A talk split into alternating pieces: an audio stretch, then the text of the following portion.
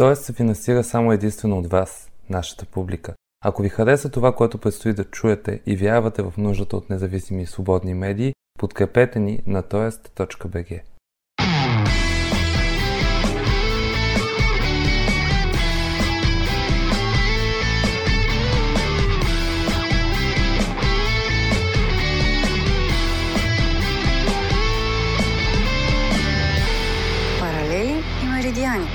подкаст на Тоест.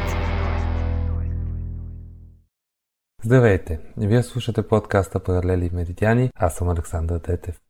Спазвайки концепцията на сайта т.е. в тази рубрика ще се стараем да разглеждаме водещите обществени теми в по-широк план, търсейки мнение и експертиза от българи в страната и чужбина.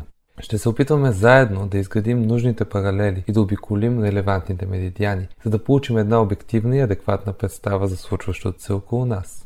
Тъй като това е първото ни издание, какво по-логично това да се разходим до началния или нулев меридиан в Гринович. За него ще ни разкаже доцент Катя Янкова, която е преподавала туризъм 8 години в университета в Гринович. Преди това обаче ще говорим за една от най-актуалните теми в България и Австрия през тази година – ротационното председателство на съвета на Европейския съюз. Каква политическа ситуация България предаде щафетата на Алпийската държава на 1 юли? И в каква Австрия вече един месец ръководи срещите на върха на Европейския съюз? Поемайки ролята на строител на мостове, каквато заявка даде канцлерът Себастиан Курц. За това разговаряме с адвокат Емил Георгиев от Сдружение Либерални идеи за България и Европа, който 18 години е живял в Австрия и следи политическите процеси в страната и до днес. Преди това обаче започваме с един паралел от далечната 1981 година. 37 години преди първото издание на нашия подкаст, на 1 август 1981 се случва едно знаково за музикалния и медиен свят събитие – дебютното излъчване на MTV.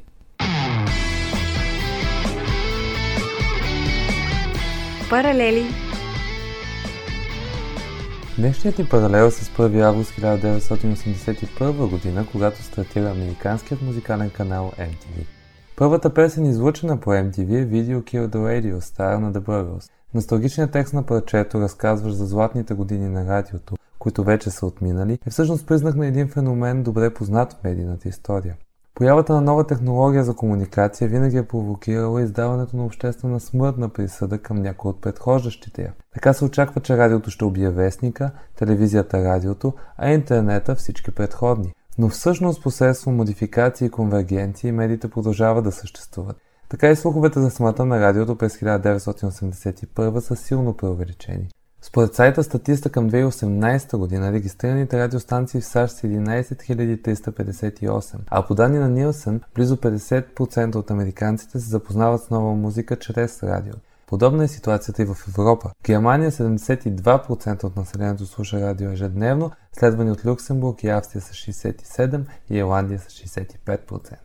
На дъното на класацията в Европейския съюз са България и Румъния, в които респективно 29 и 24% от гражданите слушат радио всеки ден. Но проблемите на медийната среда в двете страни са всеобхватни и това е просто едно от техните проявления. Само за съществуване на този подкаст, който слушате в момента, говори за това, че радиото не просто не умира. То се развива и намира нови начини да бъде актуално. Една бърза справка от каталога на Apple показва, че има над половин милион активно поддържани подкасти. Така че времето, за което пеят Queen в Radio Gaga, когато пак ще се обърнем към радиото като наш стар верен приятел, не просто е дошло. То никога не си е тръгвал.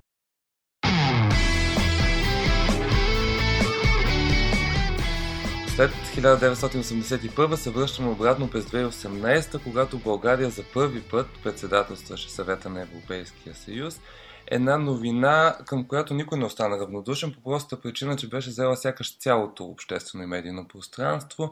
Оценките, разбира се, варират. Искаме се да направим един паралел с Австрия, която по европредседателството веднага след нас, на 1 юли, където то започна също с а, протести.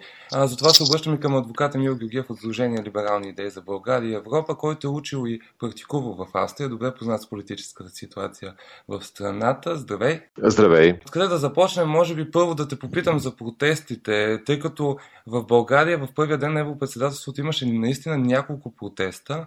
В Австрия имаше един, с който се беляза началото, но той беше доста мащабен. Около 100 000 човека излезнаха на улиците тогава, протестирайки срещу Тогава плановете вече променят в закон за работната седмица, която вече може да продължава до 60 часа. Паралели между тези протести и това, според теб нещо обичайно ли е, което да съпътства началото на едно европредседателство, когато може би всички европейски камери са насочени към конкретната държава? Аз мисля, че това е съвсем нормална тактика за всички онези, които желаят да изразят своето несъгласие с провеждана политика от страна на, на правителството или на съответното управляващо мнозинство. Очевидно, както в България, така и в Австрия има и конкретни поводи, т.е участващите организаторите не са си измукали нещо от пръстите, за което да ходят да протестират. Факт е, че темата за работното време, за трудовата, трудовото законодателство, трудовата регулация са важни в, в Австрия. Всеки, който живее в Австрия или е живял определено време там, съответно е работил, го знае това нещо. Чувствителна, чувствителна важна тема. Нормално е, когато се внасят някакви изменения, да има и, да кажем, недоволни. Нали? Сегашното управленско мнозинство в Австрия е известно с своите в економически план, бих казал, по-либерални възгледи. Там има едно интересно пресичане, както в идеите на Народната партия, така и в идеите на партията на свободата. Тези две партии, те са, те са много далече от, от либерали или от, от нещо либерално, но в економически план очевидно виждат нещата малко по, по-освобожденчески. Сега, ако направим паралел с България, тук също имаше един важен повод в края на миналата година и началото на тази е именно правителство, правителственото решение за внасяне на изменения в парка за управление на национален парк Пирин. Това се случи по типичен български начин между два големи празника, Коледа и Нова година, когато хората като цяло са ангажирани с това как да си организират почивката, как да си организират прекарването на празници. Целеше се очевидно тихомълком да се постигне ефект, но действията бяха разпознати и успяха да генерират някакъв уличен отпор. Да се върнем в Австрия за още един въпрос. Канцлер Себастиан Курц още в началото изтъкна, че Австрия ще се опита да бъде строител на мостове. Според теб ще успее ли да влезне в тази роля, предвид факта, че това правителство във външно-политически план, те са много далече от блока, който се образува около Германия и Франция, респективно около Ангела Меркел и Емануел Макрон. И сякаш тази заигравка с държавите от Вишеградската четворка провокира немалко негативни реакции на Запад. Аз, аз ще си позволя да не се съглася с тази оценка, че Австрия е много далече от, от блока около Ангела Меркел и Емануел Макрон. Австрия създава впечатлението, чисто, чисто риторично, създава впечатлението на, на страна по-скоро гравитираща около, около Вишеградската четворка, но ако, ако се вгледаме малко по-дълбоко, би трябвало да установим, че действително ролята на Курц е, е по-скоро посредническа. Тоест, той, той се опитва наистина да балансира и в това отношение Австрия има и богата традиция в, в миналото си. Да стои така на кръстопътя между, между Запада и Изтока, да е, разбира се, винаги малко повече в, в Запада, но достатъчно отворена, за Изтока достатъчно разбираща изтока, за разлика от, бих казал, така чисто психологически, нали, за разлика от, от Германия или от, от Франция. Аз мятам, че темата с миграцията е изключително важна и тя се нуждаеше от едно по-ясно, по-ясно говорене, по-ясно изразяване или по, как да кажа, слагане на, на картите на масата, такива каквито са. Стратегията с избягването на, на дискусията, стратегията с, може би, задушаването на дискусията, както виждаме, не, не води до, до, някакви, до някакви положителни резултати. Сега можем да си, можем си представим, окей, какво би било, ако я преследваме тази стратегия достатъчно дълго, за да видим наистина, примерно за 10 години какво би станало. Ами, смятам, че най-късно след 10 години почти навсякъде в Европейския съюз ще имаме някакви евроскептични, крайно такива ксенофобски или крайно десни управленски конфигурации. Това в никакъв случай няма да е добре за, за Евросъюза в края на краищата и заради вътрешно-политическите събития в Германия видяхме, че и от страна на управляващата коалиция в Германия има готовност за, за развитие по въпроса за миграцията. Това, което обаче също е видно и е много жалко, че няма идеи. Няма, няма конкретни идеи как точно да се, да се случат нещата. В контекста на това, което казваш, а, до каква степен евроизборите могат да се превърнат в истинска опасност за целостта на Европейския съюз, в случай, че не се намери дълготрайно решение на проблема до тогава? Ами, аз мятам, че тези евроизбори за първи път от много години ще имат някаква истинска кауза и то кауза, която ще бъде интересна не само за участващите политически партии от политическите семейства в Европа, ами и за, за избирателите. Защото ние знаем, че европейските избори като цяло преминават така без хората много да ги забележат, защото на мнозинството така и не им става ясно за какво точно са тези избори, защо трябва да има Европарламент, защо той е важен. Сега тук огромна отговорност имат, разбира се, и политиците, които като цяло националните политици имам предвид, които винаги са, винаги са неглижирали ролята на европейските институции, конкретно на Европарламент. Огромна отговорност имат. Да кажем, евродепутатите, особено при българските, много хубаво се вижда, че те използват статута си, природата си на евродепутати само за, за вътрешно-политически цели. Но, но сега за първи път имаме някаква наистина сериозна разделителна линия между, бих казал, проевропейски настроените политици и партии и евроскептиците и съответно еврофобите, откровените еврофоби, защото и такива, и такива има. Като убеден съм, голямата тема ще бъде темата миграция. Тя, разбира се, ще бъде много важна за, за евроскептиците, за еврофобите, но със сигурност ще бъде подемана и от далеч по-умерените и като цяло силно проевропейски настроени политически лидери. Аз тук визирам а, както Себастиан Курц, така и Кристиан Линднер в Германия. Това е лидера на свободните демократи, на либералите в Германия. Разбира се, няма да остане по-назад Емануел Макрон, а, за който продължаваме така да очакваме да видим той самостоятелно ли ще участва на, на предстоящите европейски избори или ще търси да създаде нов алианс, някаква коалиция, може би и ново политическо семейство. Не знаем докъде са стигнали преговорите му с алианса на либералите и демократите в Европа, але това би било интересно. Дали там можем да очакваме някакви съвместни действия. Ще видим дали а, крайно десните е, и същевременно еврофобски партии ще успеят да постигнат собствен алианс, така че да усилят влиянието си. Тук интересен за наблюдение ще бъде е, Стив Банен, който знаем от миналата седмица дойде в, е, в Европа. Стратега на кампанията на Тръмп, само да допълна. Да, и бивш редактор в главен редактор, мисля, на, на Breitbart, тази крайно дясна такава странна, странна медия в Съединените щати. И той тук ще се опита да създава някакъв крайно десен и съответно еврофобски политически фронт, като аз съм убеден, че това, на което той ще залага е емиграцията. Накрая искам да те върна в България обратно. Да, ти си юрист. А, две знакови решения от Конституционния съд и от Върховния административен съд тази седмица. Едното за Истанбулската конвенция, а другото за промените в плана за управление на природен парк Пирин. Двете решения много спорни за различни кръгове от хора. От една страна, Конституционният съд беше обвинен, че политиката напълно е навлязла в аргументацията на неговото решение, а Върховният административен съд беше веднага нападан от един кръг медии, които няма да назоваваме с име. Какъв е твоя проч на тези две решения? На първо място, може би трябва от, от чисто формалната страна да подходим и да кажем, че Конституционният съд в България, а проче и в Австрия, се намира извън правосъдната система, извън съдебната система. Ние знаем, това е един особен съд, в който, полити... в който назначенията са, са като цяло политически, тъй като една трета от съдиите там се назначават от президента, една трета от Народното събрание, една трета се предлагат от Върховния касационен касационен, съответно Върховния административен съд. Тоест, представителите на, на правосъдието, на, на магистратурата, така да го кажем, са, са винаги мълцинство. В последно време Конституционният съд, за съжаление, натрупа по-скоро черни точки, негативи.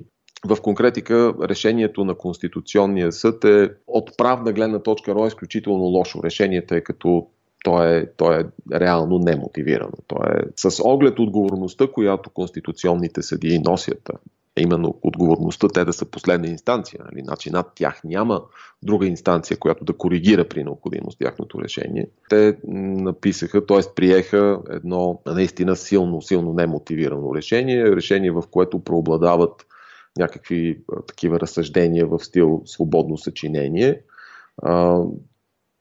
Много, много лош знак дадоха с това, защото показаха, че когато си на последна инстанция и когато си политически податлив, т.е. готов си да, да приемаш и да изпълняваш поръчки, ти можеш да си служиш с правото като с пластелин и от този пластелин да изваеш каквото на тебе ти е угодно. И, и сега да отидем към другото съдебно решение, което е истинско, реално съдебно решение на Върховния административен съд, тричленен състав. Тук на първо място трябва да кажем, че то подлежи на обжалване. То не е окончателно, може да бъде обжалвано пред петчленен състав на същия съд, на Върховния административен. И ще бъде обжалвано, защото в противен случай може да загубим живота на вице-премьера, както той каза. Да, да, да, да. Аз чух, чух такива заявки, че ще бъде обжалвано и предполагам също така, че ще бъде обжалвано пред петчленен състав, тъй като моето мнение е, че така толкова силно изявената политическа подкрепа от страна на вице-премьера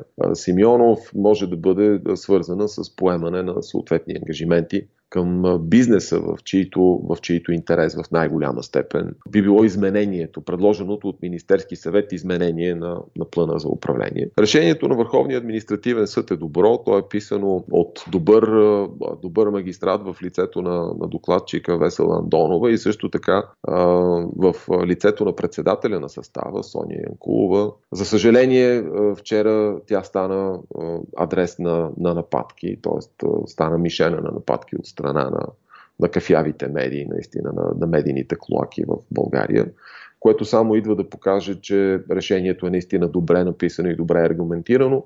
Моето а, мнение на, на юрист е, че то е наистина много добре подплатено, особено в частта, а, свързана с, с закона за защитените територии, т.е. какви какви строежи или ремонти могат да се правят и не могат да се правят без изменение на плана или съответно на оценката. И е направено така, писано е така, сякаш с знанието, че, че ще бъде обжалвано пред петчленния състав. И, и, и аргументацията, мотивировката просто идва да ни покаже, че този тричленния състав е дал всичко от себе си, за да направи почти невъзможно така че петчление да, да отмени решението или да постанови нещо различно. Аз заради това си позволих и вчера да направя коментар, че ако, ако петчленният състав отмени това решение, то, то ще бъде на цената на изнасилване на правото. Емил Георгиев с един коментар за политическите процеси в Европа и юридическите такива в България. Благодаря ти.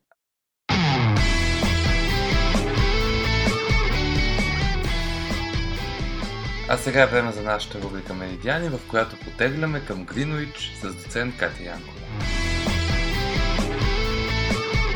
Меридиани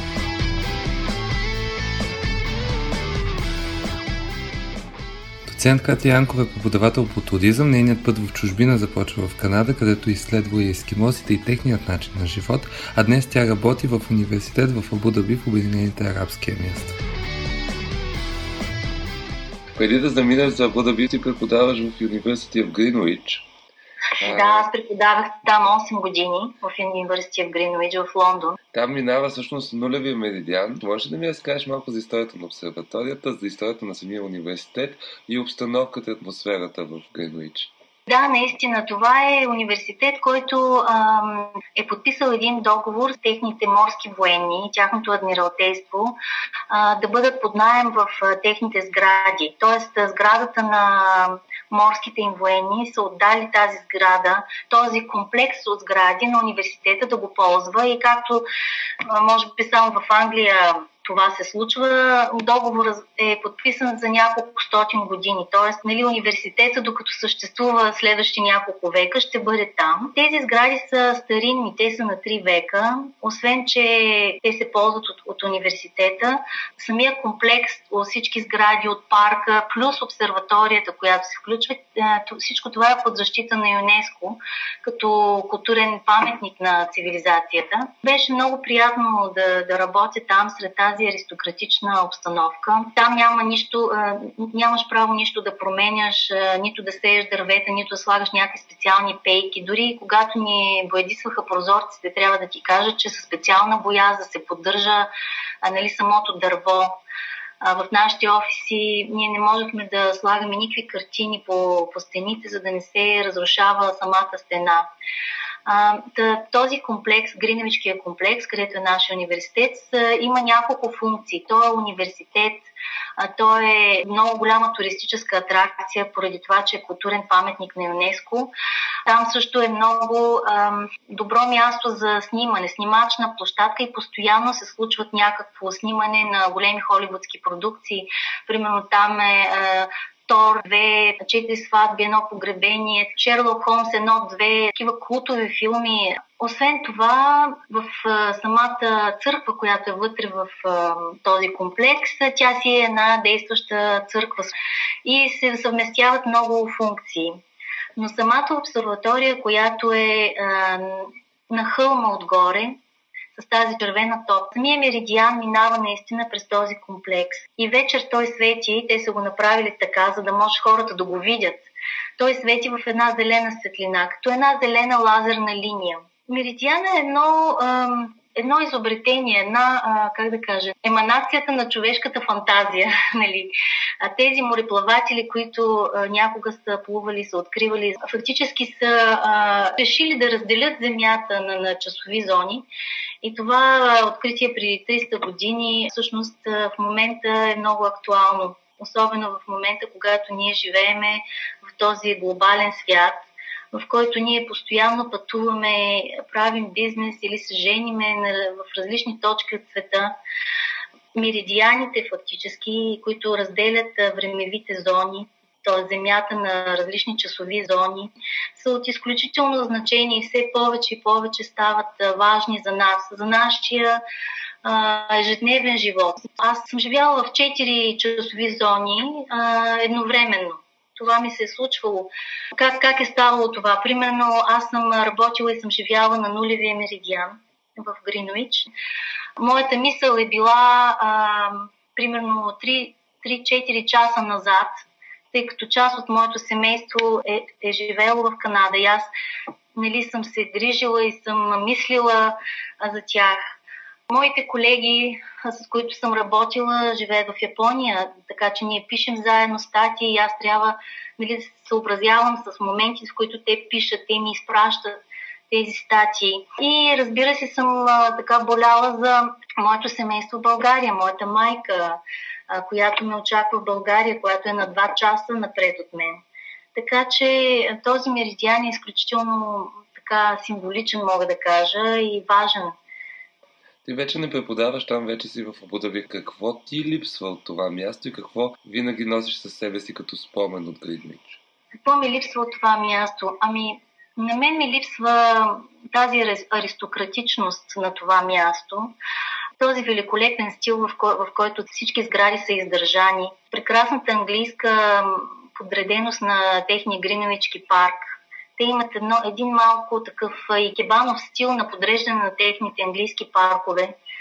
Темза много ми липсва. Всъщност Гринвички меридиани, самия комплекс на самата Темза и на мен реката много ми липсва. Аз обичах да почивам и да съзерцавам реката. Символиката, там има едни апартаменти на времето преди 2-3 века, Томас Кук е живял там, примерно. И аз като гледам така, като си почивам на Темза и поглеждам нагоре и, и си казвам, ето тук е живял Томас Кук, нали, такъв, такъв велик откривател. Той, неговия апартамент е бил тук. А, така че, наистина, това е което ми липсва. Чувството за история, за аристократизъм а, и за така, една особена английска изящност. Какви са плановете ти за напред? Към кои меридиани си устремена сега? Живея в пустинята в момента, в Абу-Даби. Останалата част от разговора с Катя Янкова ще може да чуете в някои от нашите следващи издания. А това беше всичко от дебюта на Паралели Меридиани. Надявам се, че ви е било интересно. Искам да благодаря на гостите ни Катя Янкова и Емил Георгиев, както и на Йоан Николаев, Анна Йонова и Биляна Раковска за помощта при подготовката на предаването. До следващия път.